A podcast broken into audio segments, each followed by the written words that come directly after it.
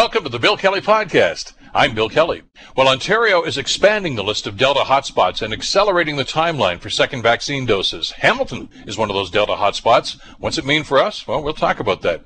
AstraZeneca is not good enough for the U S A. When the border reopens, Canadians who got that shot will not be allowed in seats for the Springsteen on Broadway show. Could this be the beginning of bureaucratic vaccine woes? And Doug Ford pledged a year ago to make air conditioning mandatory in every nursing home, including residents' bedrooms. But his government just awarded construction contracts to new facilities, and they don't include cooling systems throughout the building. Why haven't they updated the L T C standards? We're going to talk about that as well. It's all coming up. The Bill Kelly Podcast starts now. Today on The Bill Kelly Show on nine hundred C H M L. Some new news about vaccines and about the vaccine rollout that's going on. Uh, more Ontarians are going to be able to get their second dose a lot sooner. Ontario's expanding the list of Delta hotspots to target the vaccines. Globe's Brianna Carnegie has some details for us. Hamilton, Simcoe, Muskoka, and Durham have now been added to the list of Delta hotspots. Eligible residents in those areas can start booking their second dose as of Wednesday, while bookings open up Monday for Ontario residents who received a first dose before May ninth. That's a month ahead of schedule. Vaccines work. They are safe and effective. They will help end the pandemic. Health Minister Christine Elliott also outlined a gradual acceleration for all adults starting June twenty-eighth. Children and youth will be able to get their shots ahead of schedule as well, with an exact date yet to be determined. COVID nineteen variants are still a concern, and it's critical that everyone sign up to receive your second dose sooner when it's your turn. Brianna Carnegie, Global News. So what are the implications, and uh, how soon can we get this now that Hamilton's a hotspot? London still is not, and there were some concerns about that, but we'll get to those in a few minutes. Joining us to talk about all of this, and of course some news about AstraZeneca, is uh, Doctor Barry Peck, who's a public health prevention medicine specialist and a professor at the Dalhousie School of Public Health at the University of Toronto. Uh, doctor, so good you could join us. Thank you so much for the time today. Good morning. Thank you. Let's, let's talk maybe first of all about the AstraZeneca situation, then I'm going to roll back to the hotspot spot situation here. Uh, a lot of confusion about this. I've, I've got a lot of complaints and emails. I see tons of things going on on social media. How come they keep changing their minds about this? And, you know, am I safe because I've had two AstraZenecas? Uh, give me your perspective on what's happened and, and, and how confident people should feel if they had the A Z vaccine. So, you know, I think re- people should really feel very confident just about their, they're getting the right information as it emerges. So, you know, it is certainly confusing. It may even be con- contributing to some hesitancy, but you know, the reality is, uh, you know, your first question was why is why are things changing? And, and the answer is because data is emerging and it's being shared as quickly as it's emerging. And, um, you know, it's, it's pretty clear that if you get the mRNA vaccine after the AstraZeneca vaccine, not only is it safe, which we've known for quite some time, but there's a good indication that it is is better. It provides more protection. And, and the critical important difference here is that it, it provides better protection against the Delta variant, which is the one we're going to talk about in a moment that Hamilton is now uh, a hotspot for. So, you know, that's the critically important thing. I think it's, it's, it's clear now what people need to do. People who got AstraZeneca, if they want to get that second dose of AstraZeneca, they can, but they probably should go out and get a second dose of an mRNA vaccine as soon as they can. There's some criticism of Doctor Tam, who made the announcement, and, of course, uh, medical officers of health right across the province right now. But I, I want to put that in context, if we could, it, it, because it's been characterized, Doctor, that they're changing their minds all the time. And uh, a family friend of mine, a doctor, explained to me last evening, he said the AstraZeneca, and all of them for that matter, were developed under the guise of the first COVID nineteen pandemic. He says we've had a, a variant and now an even more dangerous variant. It only makes sense, they say, that you've got to reassess exactly how effective these are going to be against now, as you mentioned, the, the Delta variant, which is supposedly the worst of all. Absolutely. You know, they're changing their minds because because the situation is changing. And, you know, I think if we look back, particularly around AstraZeneca and the vaccine rollout, there there aren't a lot of things that, that honestly, I would have done differently. Um, it, it just, it's understandably confusing for people. But, you know, I, I really think, uh, you know, throughout this pandemic, that it really should be inspiring people with confidence that, that things are actually changing on a day-to-day basis based on, on new information. I think that's a good thing. Well, yeah, as as he explained to me, he says the, the, the doctors aren't changing their mind. The, the variant is changing. That's that's what's that's going on here. That's that seems to be the problem. And there are studies going on, aren't there, Doctor? I know uh, the, the decision here was based on some information they're getting from uh, from Germany right now with the rollout they've had, and they started a lot sooner than we did. And there's also, I guess, a study going on in the U K about this as well. So there's scientific data to back this up. Absolutely. You know, there, there's two things that we're using. There's scientific data state studies that are being done. And then there's also just the experience of other countries. And, and as we've seen in the U K, that are a little bit ahead of us with respect to the Delta variant, you know, they've got pretty good vaccination coverage, not as good as ours, but they're seeing a, a pretty significant increase in cases again after a decrease and, and after opening up. And, and I think it, we're fortunate in Canada that throughout this pandemic, we've been able to look to other jurisdictions who are a little ahead of us and say, you know, we don't want to go there, and, and we're making decisions accordingly. So, you know, it, it's it's the right decision to make. And, and, you know, as I'm sure we'll get to shortly, the most important thing is for everybody to get a vaccine. The second one is important, but you can only get the second one once you've got the first one, and that's the critical element here.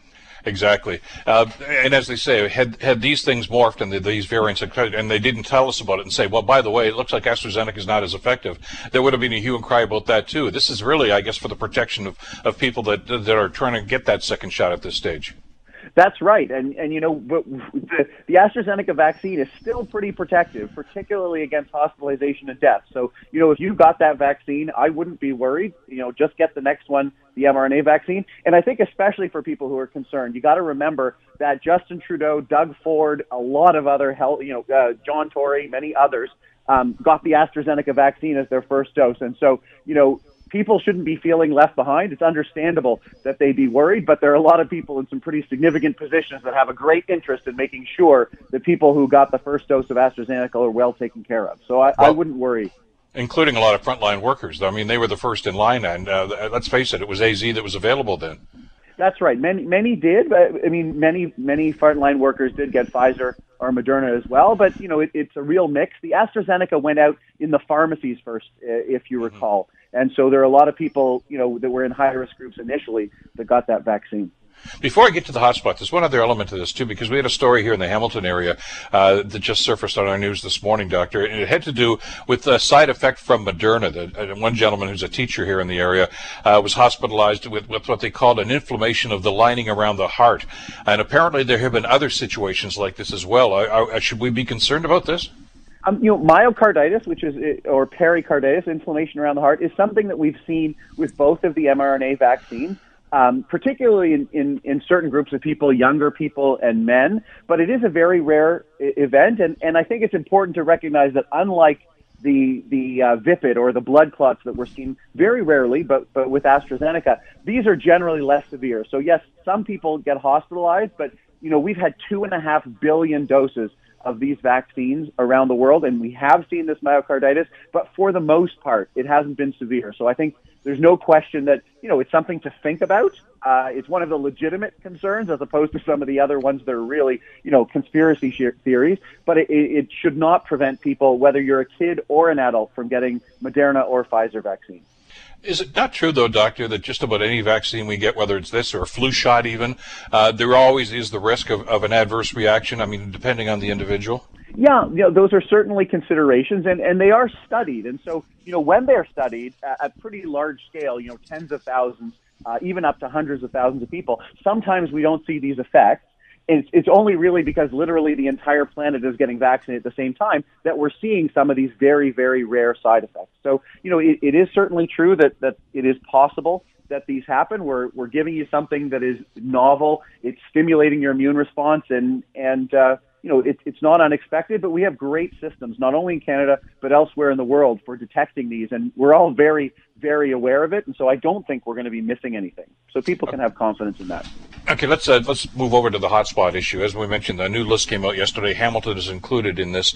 Uh, it, as, as one doctor explained to us earlier this week, Doctor Peck, it's one of these things where this is a race, they say, between the Delta variant and the vaccination rates that are going on right now. Uh, the, the fact that these areas have been identified, there were a few more than besides Hamilton that were identified in this. What does this mean now to the vaccination program? How do we move forward here? So, you know, if, if there's a race between the variant and, and the vaccine, you know, even four weeks ago, but certainly before that, we, we needed to go into lockdown because we were not going to win this race. However, where we are right now, we actually can vaccinate our way uh, out of this out of this pandemic. And so, um, you know, we can win that race. The fact that, you know, Hamilton, other regions are declared hotspots means that people will be able to get their second doses earlier. And the real reason for that is because we have enough vaccine to give people. You know, I've been to a number of vaccine clinics just in the past couple of days, either with my children or elderly relatives or, you know, as part of my responsibilities. um, in the pandemic response. And, and, you know, many of them are full and there's lineups, and some of them there's a, a great deal of space. So I think people really just need to, especially those first dose people, but second dose as well, you need to book yourself an appointment, or if there's a pop-up in your area, you just need to decide to spend the day and, and get your shot. Can we anticipate, and I'm trying to compare this to what happened in Toronto because they were initially one of the hotspot areas, uh, that there will be more of those pop-up clinics? In other words, they're going to try to create more access for people to try to get these shots as, as quickly as possible? Yeah, you know, every region is going to be different, and, and when they get more vaccine, you got two options: make more sites, or, you know, put more people into each one of these sites. Um, and so, you know, we're, we're trying to have both access to as many people as possible, as well as to reach out to people who might have problems with access. And so those things are all going on at the same time, and, and every health unit, local public health units, is, is working their hardest to make sure to get as much access as possible to their uh, constituents. Now, in a situation like that where there is a hotspot, and again, I'll, I'll ask you to reference the Toronto situation because we're just learning about it here in the Hamilton area now. And by the way, we should mention to our listeners uh, in Hamilton, uh, it doesn't come into effect actually until Wednesday of next week. You can't call today.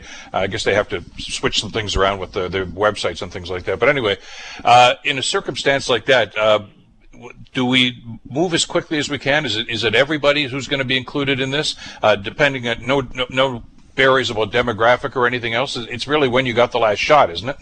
That's right. It's wh- it's when you got the last shot, and as well as people can certainly, you know, recognize that if you're a high-risk person and you haven't gotten your second shot, which, you know, hopefully those people are few and far between, that you'll you'll seek it out immediately. But right now, we're we're simplifying things. Just, you know, when you got your last dose, you're either being sent an invitation by the system where you got your first dose, or you you know go on the provincial website and and book it when it's available next week.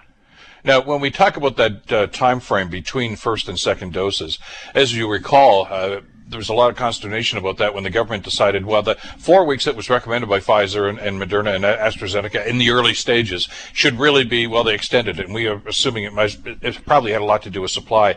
Now that there's a rush, and now that there seems to be a lot of vaccine available right now, uh, I know they've, they've shut that down to about eight weeks as opposed to the twelve weeks. Uh, do you see it being shortened even further, maybe closer to that one month that they initially talked about? Yeah, it might be. It just really depends on our, our supply and our cash to get it into arms. Um, you know, it, it definitely was the right decision to extend it out, and there is some reasonable evidence, some pretty good evidence, that, you know, spacing it out a little more actually is somewhat helpful for, for immunity. Um, but right now, with this race between the variant and the vaccine, we really need to get that second dose in arms because Delta is different. We, you know, it's it's an, an unusual finding, but it's it's very clear that one dose is is you know quite protective, but actually a second dose, you know, adds a good, you know, eighty percent onto that, eighty percent difference onto that. So it is really important to get that second dose.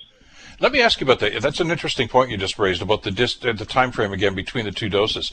Why why that? What's happening in the body to, to make it more effective if we do wait that, that eight weeks as opposed to four? So, you know, I- immunology, vaccinology is, is pretty darn complex.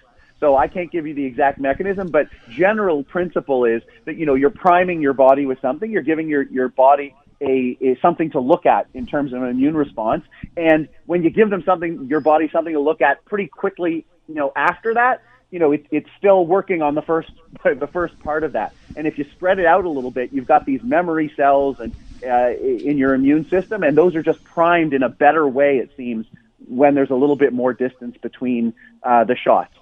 So that that's kind of the mechanism by which it works, but the you know the details still elude us, and we really don't know Um, whether, you know, two doses are going to be enough or, or we, we may need another one at some point. Another booster on a yearly basis. I mean, I guess that's to be determined as we, as we yeah. roll along here. I've I've seen some people actually commenting on social media, Doctor, that's saying, well, you know, I know so-and-so, and they got the second shot. It could have been Moderna, could have been anything. And, boy, they were really crappy for a couple of days. I don't think I want to go through that, so I may just pass on that. Uh, what's your advice to them? No, I, I would definitely say not to do that. I think with you know, different people have different experiences. So generally, the AstraZeneca one, the first one is a little bit more of a punch, and the second one a little bit less. The Pfizer one, you know, it, and Moderna one, it seems that they're more or less the same, or maybe a little bit worse um, symptoms the second time. I personally got mine and didn't even notice it the second time. To be honest, I got my daughter uh, uh, her second vaccine yesterday, and she's a feel, feeling a little under the weather today, but still in virtual school. So, you know, for most people, it's nothing it, you're even going to be noticing, and and you know if you do, it's going to be something really really mild. So I, I would definitely not hesitate. But, you know, on an individual level, the most important thing you can do if you got your first shot, number one, is make sure everybody in your family or friends gets their first shot. And the second thing is to go get your second shot. Is it true that that if you do have some adverse effects, and, and not severe, but I mean, you know, feeling miserable for a couple of days, uh, that may indicate that you're building up an even stronger defense?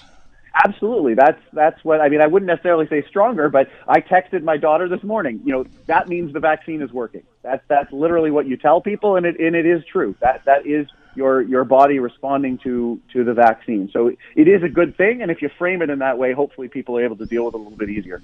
Well, and the other side of that coin, I guess, Doctor, is uh, if if you're concerned about a few adverse effects about the second shot, uh, compare that to the people that are, you know, dealing with the, the, the virus right now. And uh, we know hospitalizations are up in the U K. Uh, they're afraid the deaths are going to go up again. I mean, we're kind of, in, in one circumstance, right back to square one if you don't get vaccinated. This is a pretty deadly virus and a pretty deadly variant that we're dealing with. That's right. You know, it, it, the hospitalizations and deaths associated with it are, are, are, you know, significantly more with the Delta variant than with the Alpha variant, than the U K one. And those were significantly more than the original COVID classic or the original COVID. So, you know, it is more worrisome. And, and even for those people who unfortunately are not concerned at all about getting COVID themselves, the reality is if we want to get back to normal, any semblance of normal, we've got to get to closer to ninety percent. You know, with, with the previous Um, variants or the original, we thought that seventy percent, seventy-five percent was going to be good enough, but it isn't going to be good enough with these new variants. We need to get a much higher level of herd immunity, a much higher proportion of the population vaccinated, so everyone has to do their part. On that positive note and that very strong message, uh, we have to wrap it up. We're just about out of time. Doctor Barry Peck, is, uh, Doctor, as always, thanks so much. Uh, stay well, and uh, hopefully we can talk again soon. Great. Thank you. Have a great day. You too. Take care. You're listening to the Bill Kelly Show podcast on nine hundred C H M L. As you've heard, and uh, it's causing a great deal of consternation, a lot of activity on social media, too. The evidence has now changed, and there's new advice uh, being given on what Canadians' second dose of the vaccine should be. It's the latest turnaround from the National Advisory Council on Immunization, called N A C I. Uh, Dave Woodward from Global News has some details. The new evidence led N A C I to advise Canadians to not get AstraZeneca as a second dose. An mRNA vaccine should now be offered as a second dose for individuals who received a first dose of AstraZeneca. Canada's Chief Public Health Officer, Doctor Theresa Tam, says the evidence shows that mixing the two types of vaccine can give a person a better immune response. She says if you did get AstraZeneca for both doses, don't worry, you're still protected. Rest assured that the vaccine they receive provides good protection against infection and very good protection against severe disease and hospitalization. Dave Woodard at Global News. Well, here's the problem. Uh, there could be other side effects, too. Uh, this interesting story, sidebar story, this was released yesterday, uh, that, uh, as we know, Broadway in New York is going to be reopening come September. And uh, one of the first shows that they've decided to come back was going to be Bruce Springsteen. Of course, he, he won a Tony Award for his one-man show uh, last, well, before the pandemic started, of course. And he says he's, he's going to revive the show, bring it back again, and, and obviously that's going to be great. But the theater in which the show is going to be happening announced that uh, Canadians who had the AstraZeneca AstraZeneca vaccine will not be allowed in the theater. They can't see the show. And the rationale for that is because the Center for Disease Control and the F D A never did give a thumbs up to AstraZeneca in the United States, so therefore it's not officially recognized. It's rather bizarre. So what's going on here? I want to bring our, our good friend Doctor Rodney Rohde into the conversation. Doctor Rohde is a professor and chair of the Clinical Laboratory Science Program at uh, the College of Health Professions at Texas State University. Uh, doctor, great to talk with you again. Hope you're doing well these days. Good morning, Bill. Nice to talk to you as well. Let's talk a little bit about AstraZeneca, and, and it's, it's been controversial from the get-go, uh, the concerns about possible blood clotting and some tragic situations we saw. We're told that the chances are slim and none about this, but the F D A never did uh, give the okay to that. What, what's what's the story behind that, Doctor? Yeah, that's a, that's kind of the crux of the matter, isn't it? It's yeah. kind of a, a story that's been ongoing really for months and months now, if you look back to when the vaccines first started being approved. And to my knowledge, and from what I've gathered this morning and, and yesterday, looking at the different vaccines from, from from some other interviews, is that the F D A is still concerned with that. You know, it's it's actually not a, a massive risk. It's one in, depending on the literature you look at, one in one hundred thousand to one in two hundred fifty thousand chance of getting a blood clot.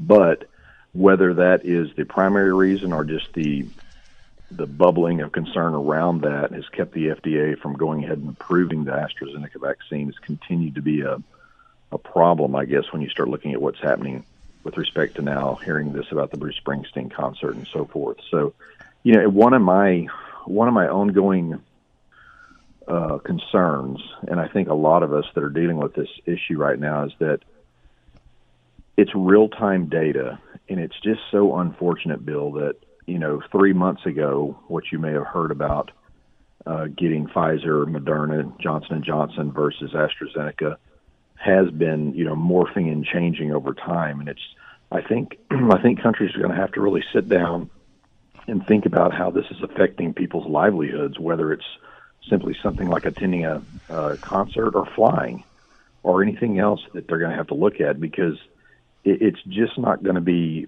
be a fair stance when you aren't allowing a group of people who are fully vaccinated with the AstraZeneca vaccine from doing certain things. So I hope the U S government and others Uh, will look at that closely and and change their stance on that. I, I don't know if that's just the concert goers. I haven't been able to find if it's just the the organizers of the concert or if it's actually, you know, being pushed that way through the U S government. I'm not sure if you guys have heard or found any other evidence that it's a only only speculation at this point, Doctor. But yeah. it, it does beg the question, doesn't it?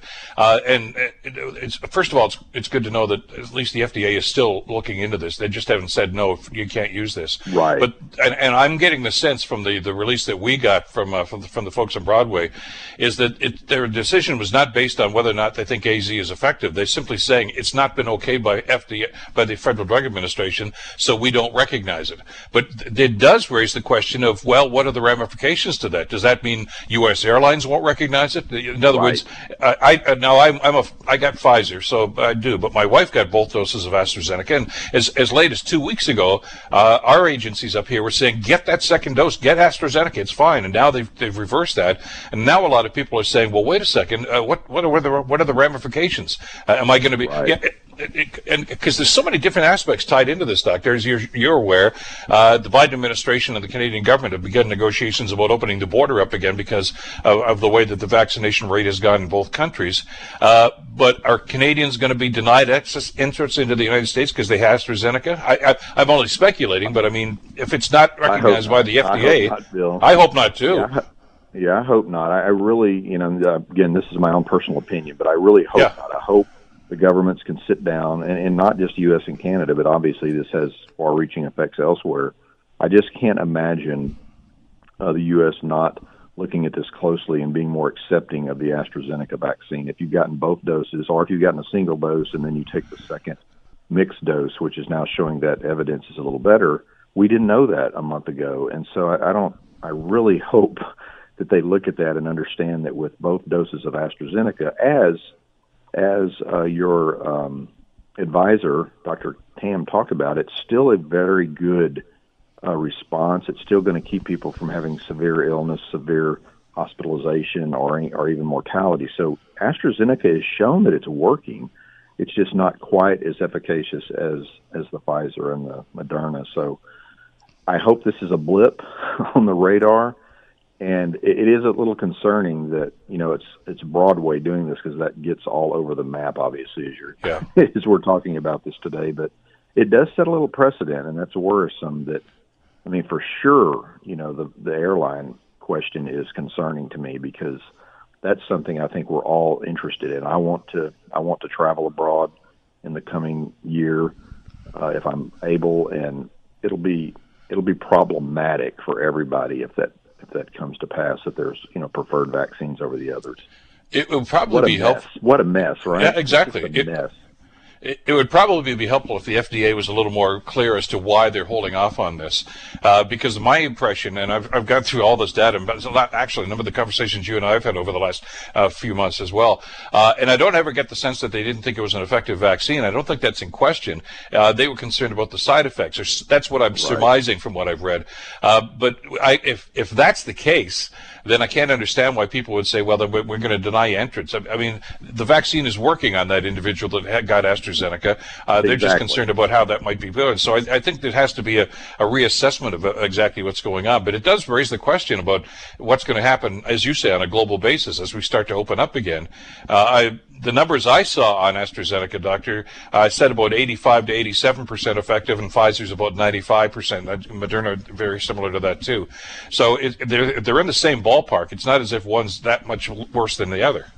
Yeah, you're exactly right. And even looking at Johnson and Johnson, which is even a little less effective than AstraZeneca when you look at the overall numbers. So it really comes down to that F D A approval based on, you know, if you're vaccinated, it shouldn't really matter, in my opinion, because it's just about the side effects. If that's what the F D A is worried about, that's one statement that they could come out with pretty quickly, is that we're concerned about the possible adverse effects, even though minor, and we're going to continue to look at that before we approve it, but we will accept it, for example, for these types of instances. Because if you show both doses or a mixed dose and you're eighty to ninety percent covered, then you should be fine. You're as good as anybody else. So, you know, I'm really hoping that the F D A and others will sit down and kind of come out with a statement in the next week or so, because obviously, I mean, this is blown up, and, and it's unfortunate because you, you want people to be focused on getting the vaccine, not on worrying about which one. So we'll see what happens in the coming days.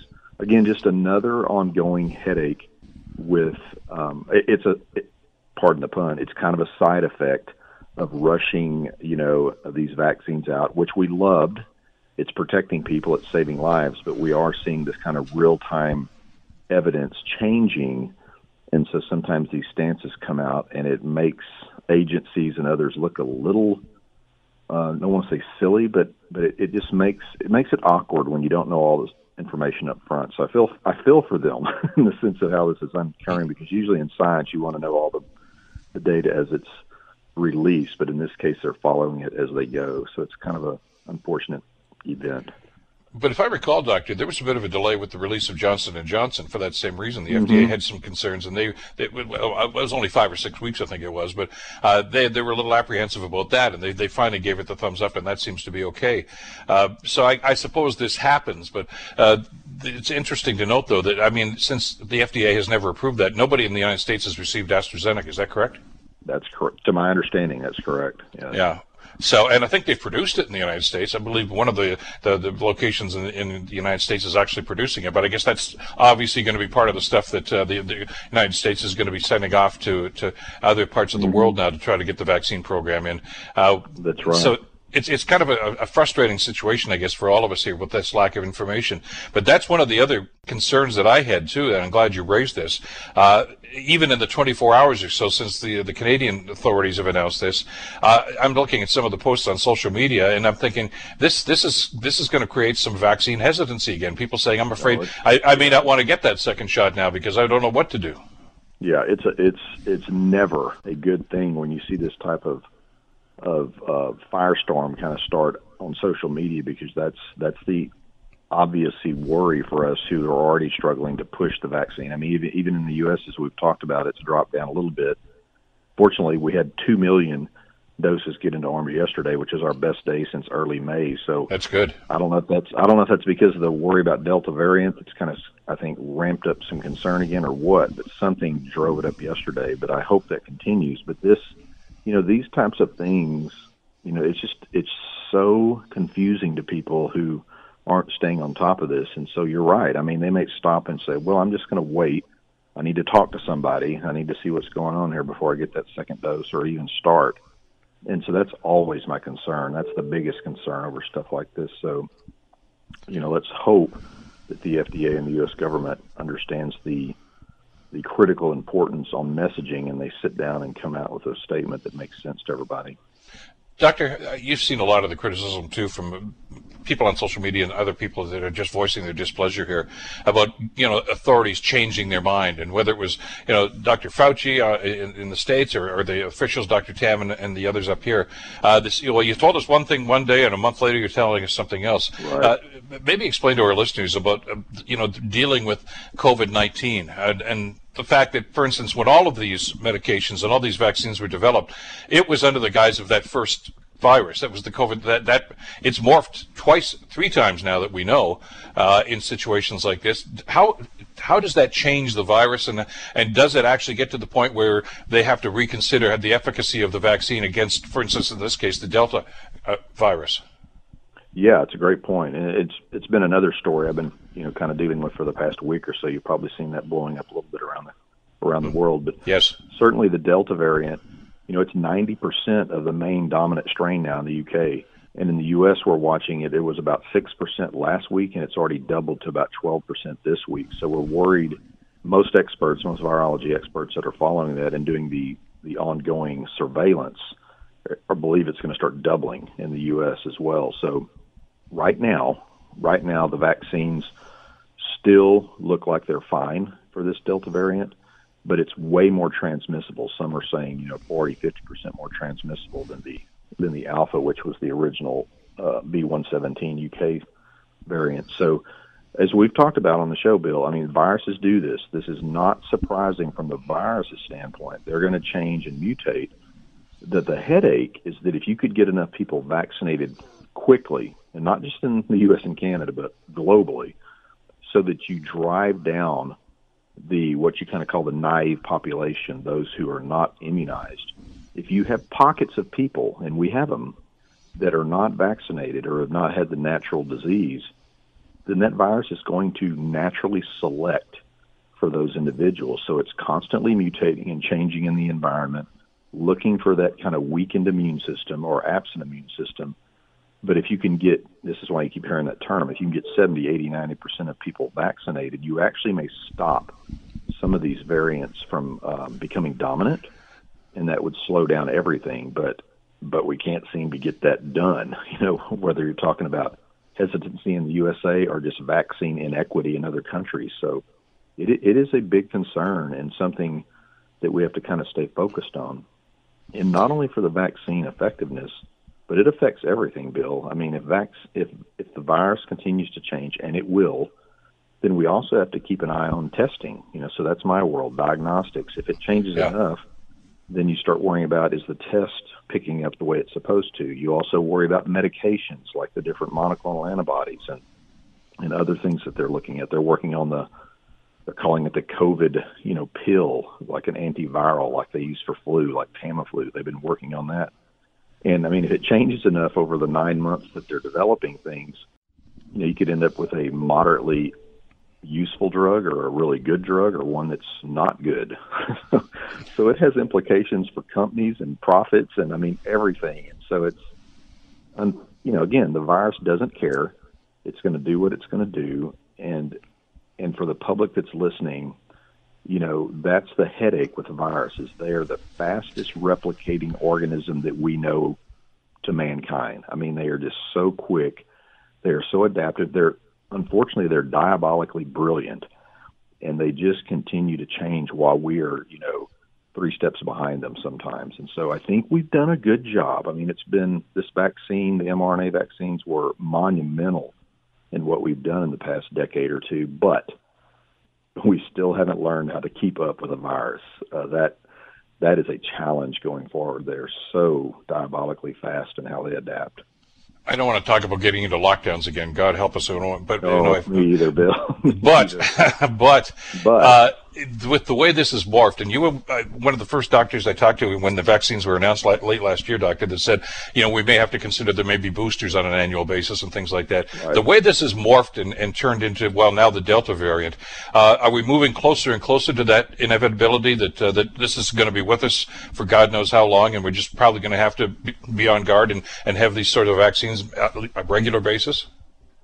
Yeah, unless, you know, again, unless I am totally surprised by what's going on, I am not going to be, um, I'm not going to be surprised that it, we go to some type of annual or, or biannual booster vaccination for this.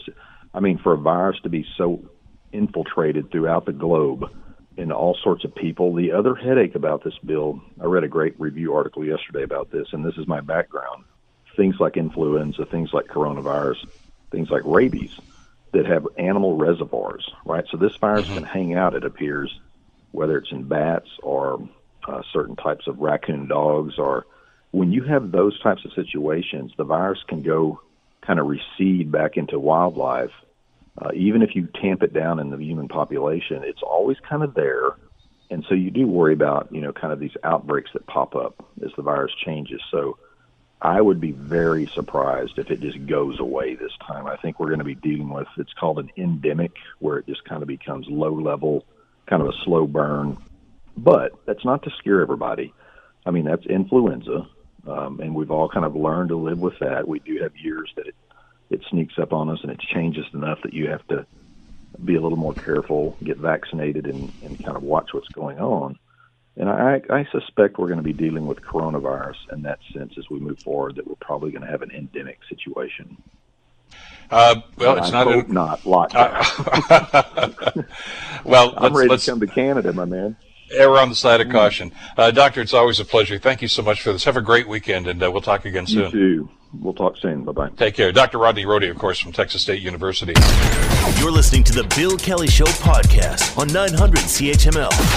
I want to get back into the uh, the issue of long-term care facilities here in the province of Ontario. This has been an ongoing problem. Well, it's been an ongoing problem for years, but it's been exacerbated by the pandemic. And we saw that happening last year with some of the horrific stories that we heard. There have been a number of reports, some government-sponsored, some independent reports, that have talked about the tragic circumstances in long-term care facilities. Uh, one which said that uh, actually some of the people, uh, the residents who died in long-term care facilities o- over the course of the pandemic actually died of dehydration. And one of them was, of course, and, and heat-related illnesses, because don't forget, they were in lockdown. They were not allowed out of their rooms, not allowed out of their buildings. And the problem is most of them didn't have air conditioning. So in answer to that, the Premier was on our show, of course, uh, not too long after that report came out, uh, and seemed quite sincere in his concern about this. And on July fifteenth of last year, this is what the Premier said. This is something that should have been done many years ago. And with thousands of new and redeveloped beds on the way, we're going to mandate air conditioning for all new long-term care projects and redevelopments. I am one hundred percent committed to seeing this through. No longer will the seniors and the staff in our long-term care homes have to suffer through the summer heat. Okay, that was then, uh, and this is now. Uh, since that time, the government has awarded thirty-six construction contracts for brand-new L T C facilities and forty-four contracts to refurbish existing ones, but in all of them, there is no requirement to include cooling systems throughout the building. So what about that pl- that, that that pledge? What, what about the commitment to long-term care residents? It's not happening to the degree that it should. I want to bring uh, our, our next guest in to talk about this. Doctor Amit Arya is a uh, palliative care physician. He's also co-founder of Doctors for Justice in Long-Term Care. Uh, doctor, always a pleasure. Thanks for joining us on the program today. Yeah, thanks for having me, Bill. This latest study that talks about where we are in, in situations like this, I, I find very disturbing. What's your read on this? Well, I'm disturbed just like you, and it's exactly as you mentioned, Bill. I mean, I'm wondering what will it take for the province and, you know, the operators of long-term care homes to step up to make sure that these facilities are safe for, you know, our seniors. And, you know, once again, I wanted to add for everyone who's listening that, you know, older adults are more susceptible to dehydration. And also on top of that, these uh, unfortunately are not people who are healthy older adults who can often walk around or get water by themselves. So they're dependent on having enough staff in these long-term care homes to make sure, uh, you know, who, who have enough time to feed them and hydrate them and, you know, make sure they're not getting dehydrated. But that, that, that staffing level doesn't exist now in most of these facilities, Doctor. Yeah, I mean, that's absolutely the case. I mean, you know, we, we, you know, we're already understaffed even before the COVID nineteen pandemic. And then with the pandemic, people have actually left long-term care homes en masse. And I don't blame frontline staff in that situation because they were honestly left, you know, left to die themselves. They weren't provided proper P P E. Uh, I know of many people actually who were in food bank lines and couldn't pay their rent bills in spite of working double and triple shifts. So people have left for, you know, safer jobs or in fact have just left you know, long-term care altogether, and our staffing levels are decimated in many long-term care homes. And, and there's a commitment here by the government. We, you heard the clip that we played of last July from uh, from the Premier himself. Uh, and subsequent to that, I mean, we've had other discussions. I've, I've tried to get a hold of the, the Minister for Long-Term Care, Marilee Fullerton. She, uh, it's pretty hard to get her in front of a microphone anywhere these days uh, because of some of the concerns that are being raised and, and some of the flip-flops that are going on. But the excuse we got from the spokesman at the time was, well, you know, these are old, old buildings. It's going to take a while to retrofit them, and we're doing the best we possibly can in situations like this.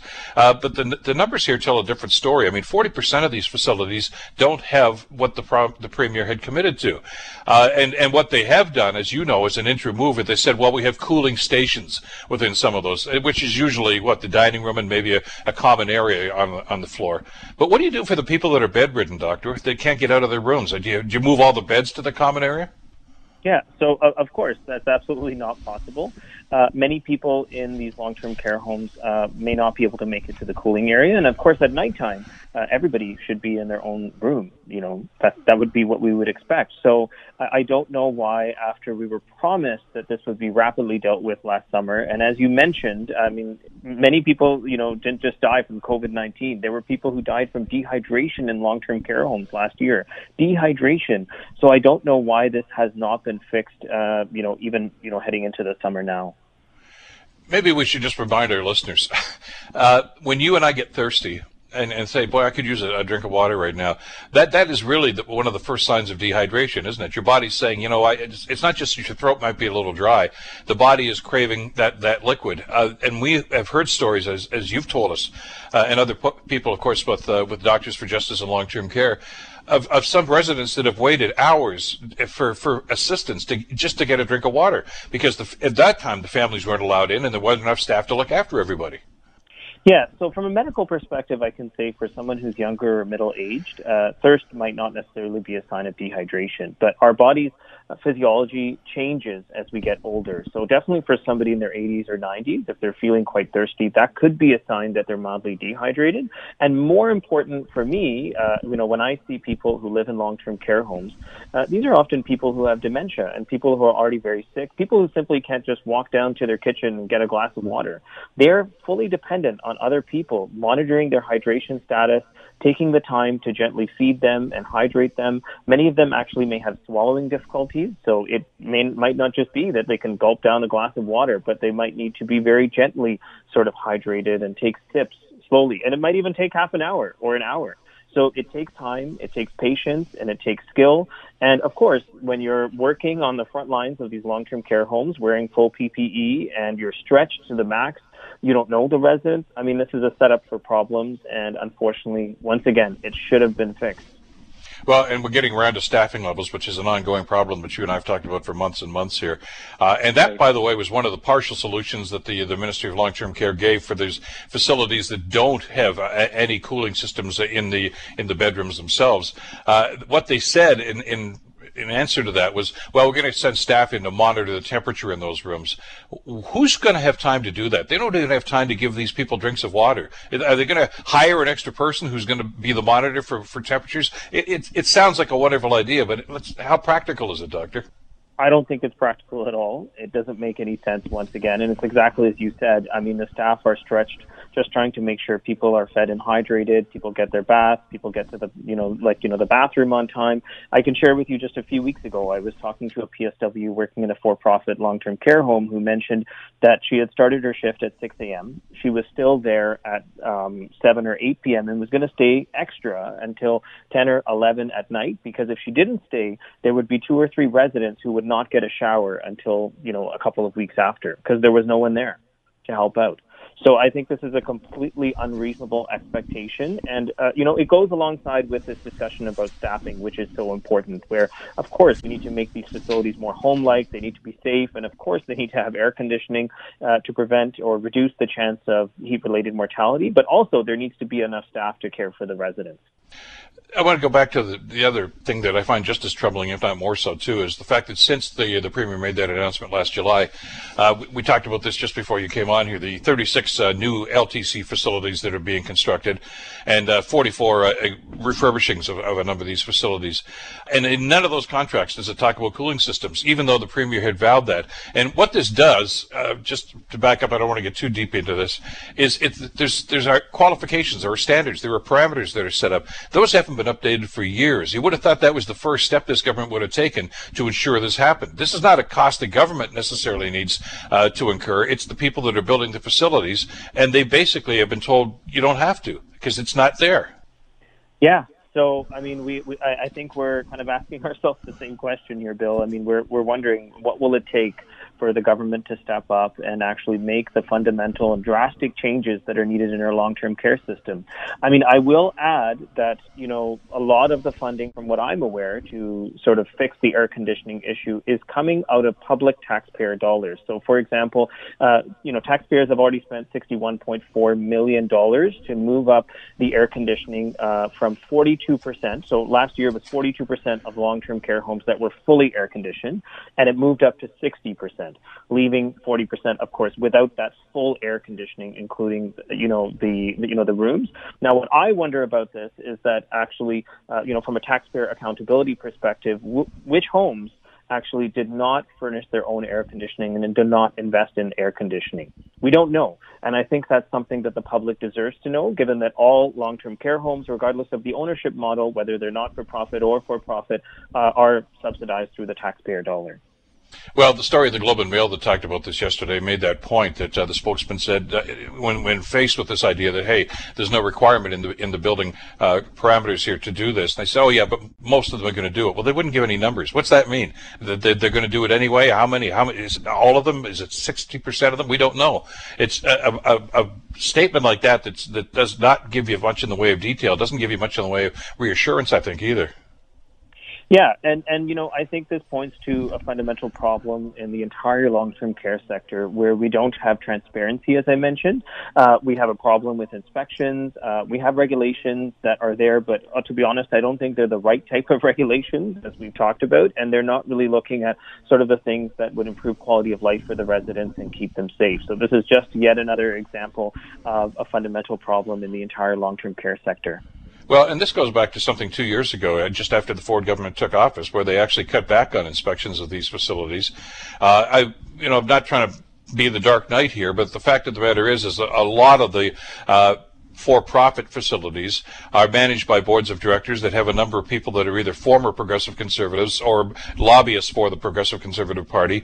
Uh, and it, it begs the question, when, when these things are not enforced, uh, is it because they're just saying, hey, back off, we're friends? Uh, I, like, where where is, is the dedication to the existing rules, let alone increasing those those rules and making them more effective? Yep, and and uh, I, I will remind everyone that's listening, just to add to that, um, Bill, is that, you know, it is the for-profit uh, operators and, you know, their powerful lobby that has fought for deregulation. So actually reducing the amount of oversight, reducing, you know, inspections, uh, decreasing staffing. I mean, this is something that the for-profit lobby has wanted, and of course, it's completely against the public interest. It's it's completely against trying to provide good and safe care, you know, for our seniors.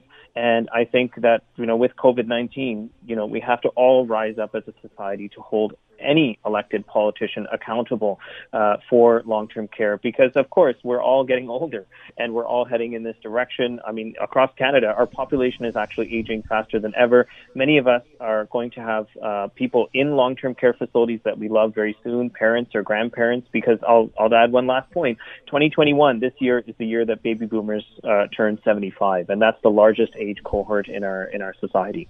I was talking to somebody a couple of months ago, doctor, that actually worked in daycare, uh, and and she was telling me that it, it, she's and this is the, the juxtaposition here. She says, for a licensed daycare, there are very strict regulations that must be adhered to, or you lose your license.